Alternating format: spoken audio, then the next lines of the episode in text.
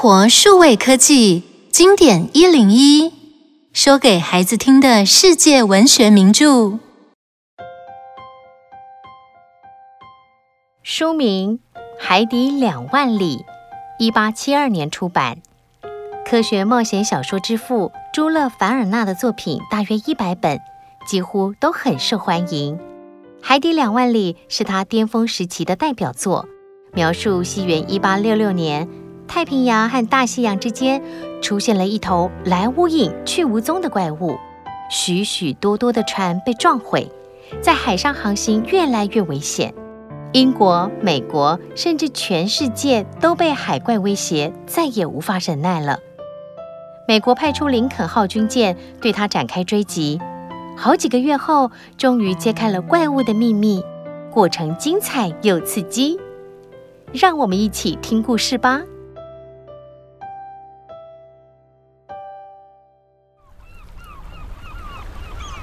一八六七年四月十三日，全世界最大、最豪华的英国客轮“哥斯蒂亚号”载着满满的乘客从美国回英国。一路上风平浪静，到了中午，船尾很轻微地震动了一下，没有任何乘客发现。但是，船长，船要沉了，船要沉了！什么？船身破了一个大洞，请你马上来，马上来！果然，哥斯蒂亚号往一边倾斜，海水不断从破洞涌进来。乘客们惊慌害怕，尖叫哭喊：“救命啊！救命啊！救命啊！救命啊！”很幸运的，哥斯蒂亚号抢修成功，平安回到英国。但是，全世界媒体报道这则消息后，人们要求政府消灭怪物的声浪排山倒海而来。美国派遣林肯号军舰。无论如何，要除掉这个海上恐怖分子。法国著名的海洋生物学家阿洛纳斯博士带着他的贴身仆人康塞尔，以及全美国最厉害的鱼叉手尼德也受邀参与。但是过了好几个月，怪物一直没出现。满怀壮志的林肯号海军变得焦躁不安，咆哮起来：“哼！”根本就没有什么怪物，我们再也不能忍受了。现在就去叫舰长把船开回美国。对对，就这么办。尽管舰长尽了全力，还是没能安抚船员。就在他们准备回国的这个晚上，怪物竟然出现了。双方立刻激烈对决，但是发出强光、射出水柱、速度飞快的怪物，把林肯号耍得团团转。终于，它停在远方海面上，发出一道静止的光。突然，舰长下令：“射！”大炮像雨点一样发射，怪物却不看在眼里，对准林肯号冲了过来。距离越来越近，舰长大叫：“尼德，鱼叉！”咻！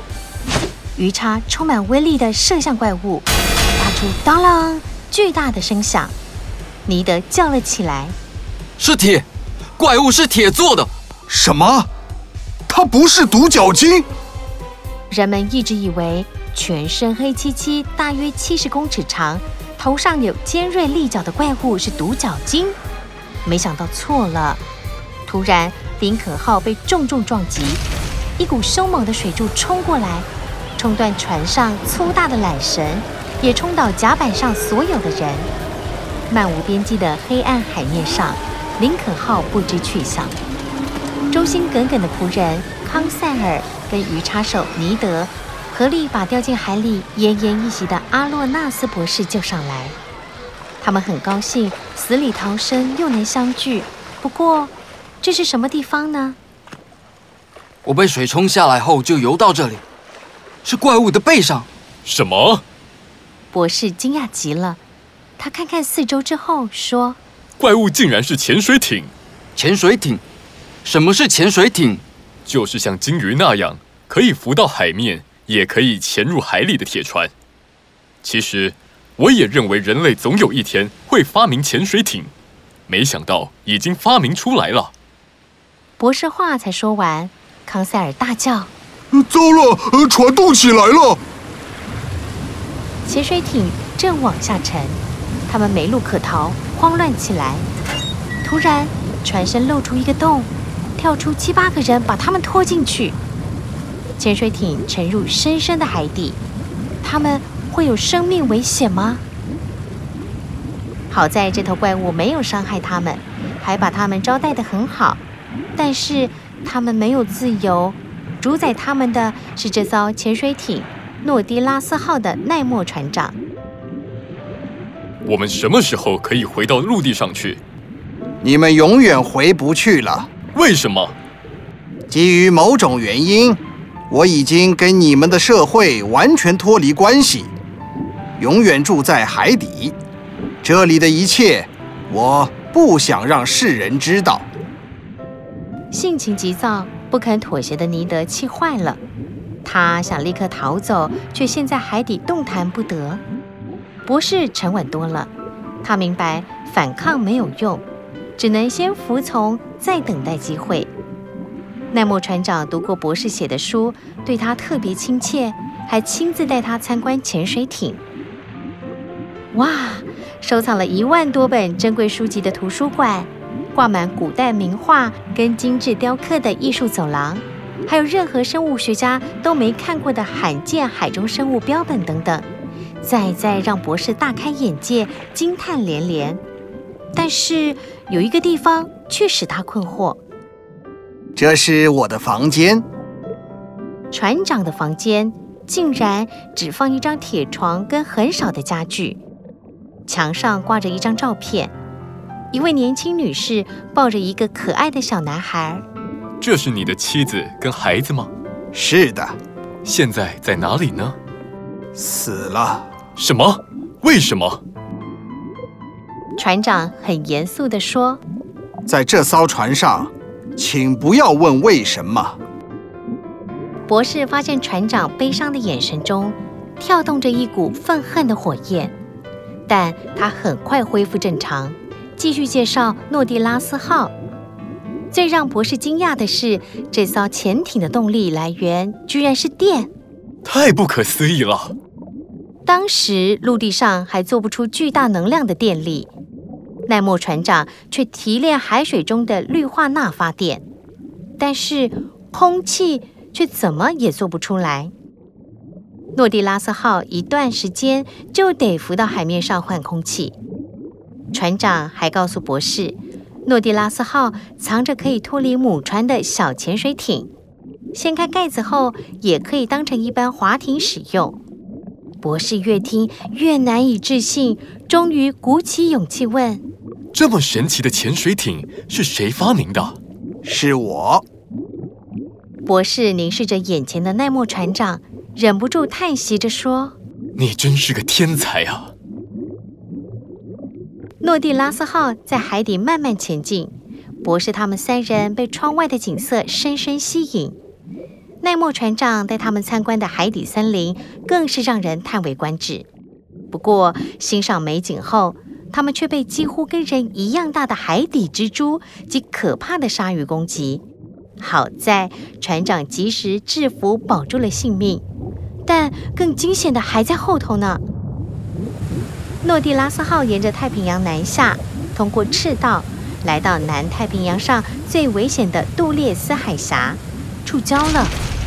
博士他们很紧张，船长却说：“请放心。”这点小事对诺蒂拉斯号来说算不了什么。几天后，好几百个小岛上的野人跳上甲板攻击他们。奈莫船长也很轻松，他只按下一个按钮，野人们就……他们一边惨叫，一边又蹦又跳地逃回独木舟。船长笑着向目瞪口呆的博士说明。我只不过把甲板上的铁通了电流而已。之后，他们来到印度洋北部盛产珍珠的席兰岛，船长带他们潜到海底采珍珠。突然，他们看见一个也在采珍珠的印度人被鲨鱼攻击，几乎没命了。船长奋不顾身救了他，还给他许多金币。船长说：“这些被外国人很便宜雇佣的印度人，没有装备就潜入海底，常常会被鲨鱼吃掉，太可怜了。我支持穷苦和受压迫的人，我是他们的朋友。”但是船长也说过：“我没有祖国，作恶多端的国家全都是我的敌人。”博士他们被俘虏到诺蒂拉斯号，在海底生活将近一年了。不但看遍壮观美丽的海底世界，也经历了无数危险，甚至差点在南极的冰山下窒息。但是奈莫船长都以超人的智慧和勇气化解，博士对他由衷佩服。不过，船长真正的姓名、哪一国人、为什么与世隔绝等问题仍然困扰着他。这天，诺迪拉斯号从海面潜入海底，博士非常吃惊地看见一艘沉没很久的大船。船长对他说。这是七十四年前，也就是一七九四年六月一日沉没的法国马赛号。当时，他在这里奋勇抵抗英国舰队，却寡不敌众。舰长和三百五十名船员不愿被俘虏，自己把船炸开一个洞，高呼“法兰西万岁”后，连船带人沉到海底。说完，船长一直凝视着马赛号，眼神中又出现那股仇恨的烈火。突然，博士脑海闪过一个念头：难道奈莫船长跟那些死在马赛号里的人有关？说不定诺蒂拉斯号上面的人都是那些死者的后代子孙，他们一定也都怀着报复的仇恨。这时，副船长忽然慌张地跑来找船长。船长立刻跟他走出去。接着，诺迪拉斯号浮上海面，不久竟然遭到大炮攻击。尼德大叫：“军舰，是军舰！”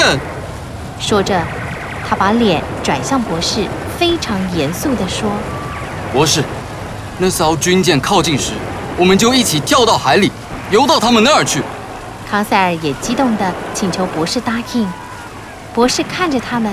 点点头说：“好，就这么办吧。”但是，就在他们要对军舰发出求救讯号时，奈莫船长大吼：“可恶的军舰！这一次一定要把你撞沉！因为你，我失去了我的祖国、父亲、母亲、妻子和孩子，我绝对不原谅！”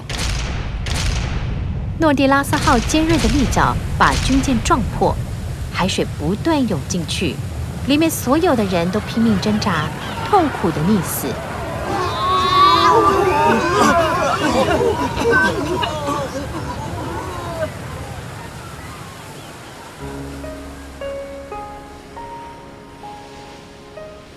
报仇后，诺蒂拉斯号变得无精打采，奈莫船长。更像失去灵魂似的，显得很哀伤。博士他们趁这时候解开附在母船上的小艇，坐进去准备逃走。没想到，就在这时，诺迪拉斯号被恐怖的魔鬼漩涡卷进去，他们被震荡的几乎要死了。突然，小艇脱离了诺迪拉斯号，被扔进海中。呃，博士的头撞上一根铁条。昏了过去。哦，博士醒了，老师，真是太好了！瑞典渔民救了他们。博士充满感激地说：“这真是上帝的旨意。”不过奈莫船长不知道怎么样了。他一定让诺蒂拉斯号从漩涡里脱身了。希望他不要再做坏事，在美丽的海底好好生活。奈莫船长报仇之后，不但不快乐，反而陷进深深的悲伤。可见，受到伤害的人并不能因为报了仇而得到安慰。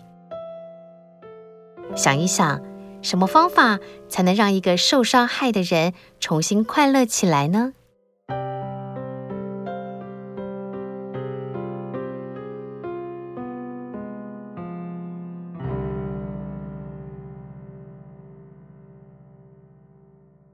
以上内容由有声书的专家生活数位科技提供。